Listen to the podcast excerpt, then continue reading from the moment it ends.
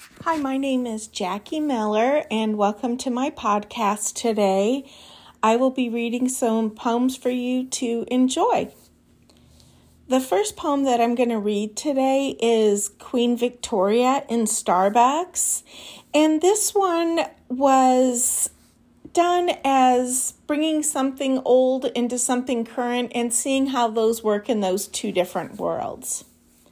Again, this is Queen Victoria in Starbucks. What can I get started for you? Started? What would you like to order? You can bring me a cup of tea. What flavor of tea? Flavor? Yes, we have. I see. I will take the English breakfast tea with two lumps of sugar. We can put some sugar in there, but they come in packets. One packet is about the same size as a lump of sugar. Is that okay? Well, I suppose it will do. Can I get your name for the cup? Well, that's odd. Yes, it's Queen Victoria. Okay, you can pick up your drink over there when they call your name. It will do you well to bring it to me. I apologize, but all customers pick up their drinks at the designated bar area. I have an English breakfast tea for Queen Victoria. That's puzzling. Why isn't it in a teacup? We make them to take with you. I have truly never taken a cup of tea this way. The next poem I will be reading is called Winter Grace. Picture, if you will, you are walking in the mountains as the sun rises. It has snowed, but it is not snowing now. The sun is shining so bright that it is almost blinding. Then you look away from the beaten path, turning away from the footprints that have come before you. There it is, inside a meadow surrounded by trees, the untouched perfect snow not a single flaw or divot. The snow is glistening with sparkling prisms of colors from the morning light reflections. The beauty of it takes your breath away. This is the scene that I pictured when I named my daughter Winter Grace.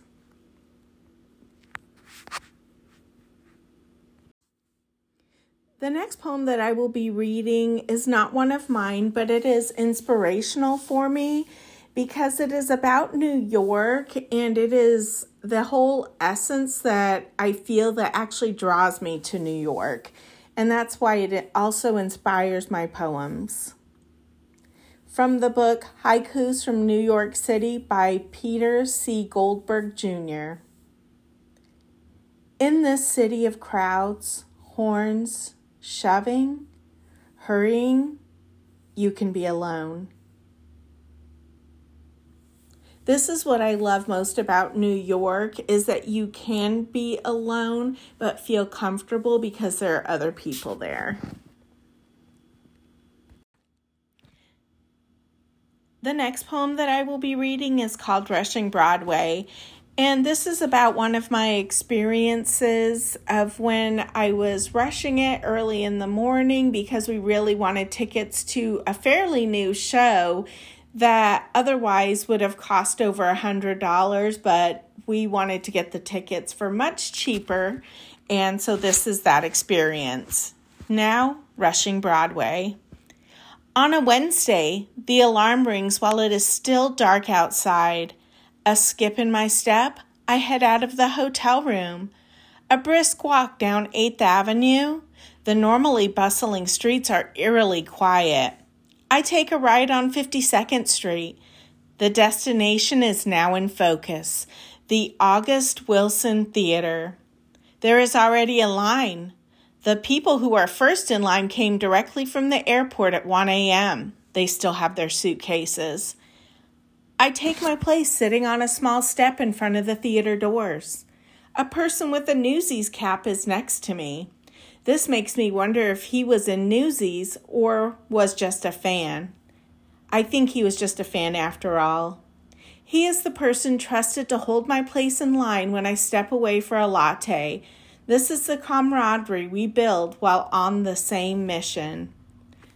The box opens at 10 a.m. They check for the required pink article of clothing. They glance at my pink sweater adorning my shoulder. Triumphantly, I leave with second row tickets to tonight's Mean Girls show. On Wednesdays, we wear pink. Oh, what a rush.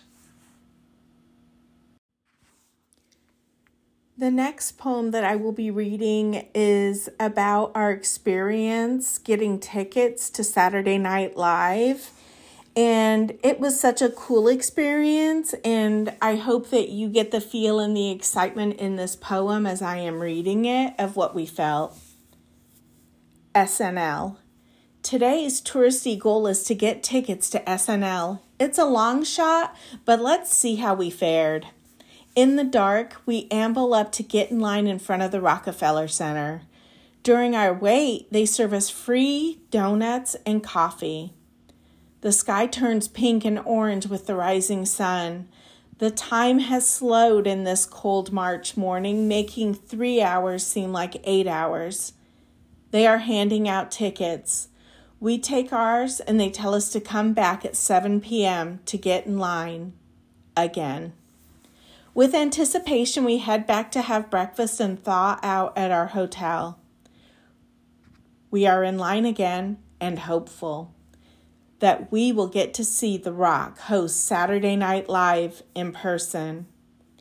They pull groups of people up at a time. The seats left available for the audience are dwindling. Will we get ours after all? They pull four more people, and we are two of them. Even as we take the elevator up to Studio 8H, we are not guaranteed a seat. We are walking down the hall where many legends have walked and their photos line the walls. They open the doors and we have seats. Following the instructions on the monitors, we clap. Live from New York, it's Saturday night. The next poem that I will be reading is The Birdhouse in the Jungle by Diana Khoi Nguyen.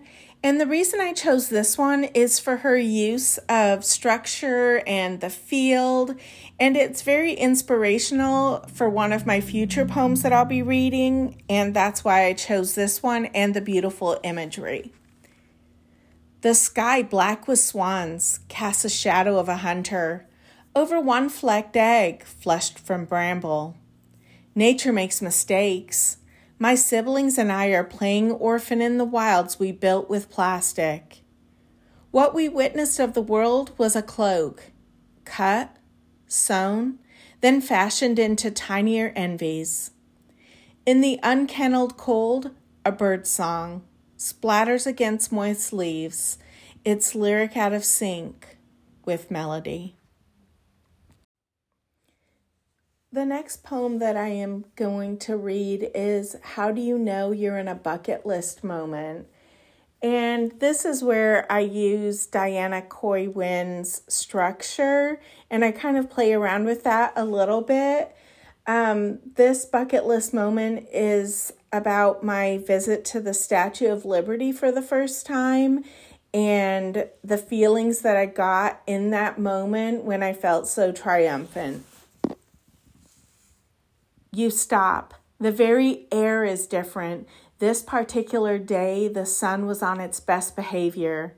The feeling of fullness of the heart, a smile unknowingly crosses my lips. My insides glitter like diamonds. You admire. It is just as beautiful as I hoped. She stands so tall, and I just take it all in, looking at every part of her her face, her robe, her crown, her torch, her tablet. I am a part of history. Thoughts of the immigrants cross my mind that were there before me all those years ago. You document. An unknown person offers to take a picture because I'm by myself. It meant so much that I got a full picture of both of us, me and the Statue of Liberty. I find a place on the grass under a shady tree on Liberty Island. I journal the moment so I can celebrate it forever. The last poem that I will be reading for you today is A Sunny Morning in Central Park. And what I love about this poem is it's a culmination of everything that I learned throughout the class, and then also where I kind of get my footing of what I really enjoy and how I want my poetry to be. Here it goes A sunny morning in Central Park. On this day, I had a bucket list goal. The goal was to walk the entire vicinity of Central Park did I do the approximate six miles of walking? Let's see. The thing about Central Park is there's not just one way to do this. So it was an adventure that started at Columbus Circle. Off we go with the late morning crisp air and the already bright sun. It is not long before I pass the baseball fields with games going on. Then it was off to pass by my favorite area, the Bethesda Fountain and Terrace. Who knew the tile underneath in the tunnel is so full of detailed art? Then I hear someone playing his guitar and singing, and then my day has just been made. As I am going at a brisk pace, mind you, I run into the most beautiful area of water. I had to pause and take in the Jacqueline Kennedy Onassis Reservoir. It was a 106 acres full of shimmery blue reflections. It was time to enjoy the shade and the cool air this offered. Then, before I knew it, I am halfway to my goal. I have officially walked 51 blocks of city streets in the beauty of a park. And guess what? There are rocks there that I can stand on and celebrate the accomplishment. And I do. Now it is hot. On my way back, I see a surprise waterfall. The sounds of the water coming down is just breathtaking. The dogs playing in it look like they are having so much fun. Back walking, I go through a stone tunnel. Bow Bridge soon comes into view. It is a great place to watch boats and a great excuse for a pause. What else does Central Park have? A food truck that has the most delicious lemon icy that is a perfect treat for getting so close to finishing your goal. Why, yes, I don't mind if I do. I find a spot on the grass to savor the moment. Onward and forward, almost there. What is interesting is in the quiet when you are walking alone, you listen. It is nature, so hearing the birds is expected. What is not as expected is that almost every person I heard during my walk did not speak English. There was a musicality in the different languages. And I made it! I accomplished my goal of a full Central Park walk experience.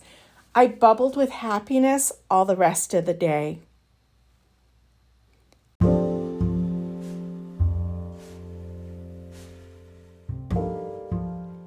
Thank you for listening to my poems today. I hope that you enjoyed them all.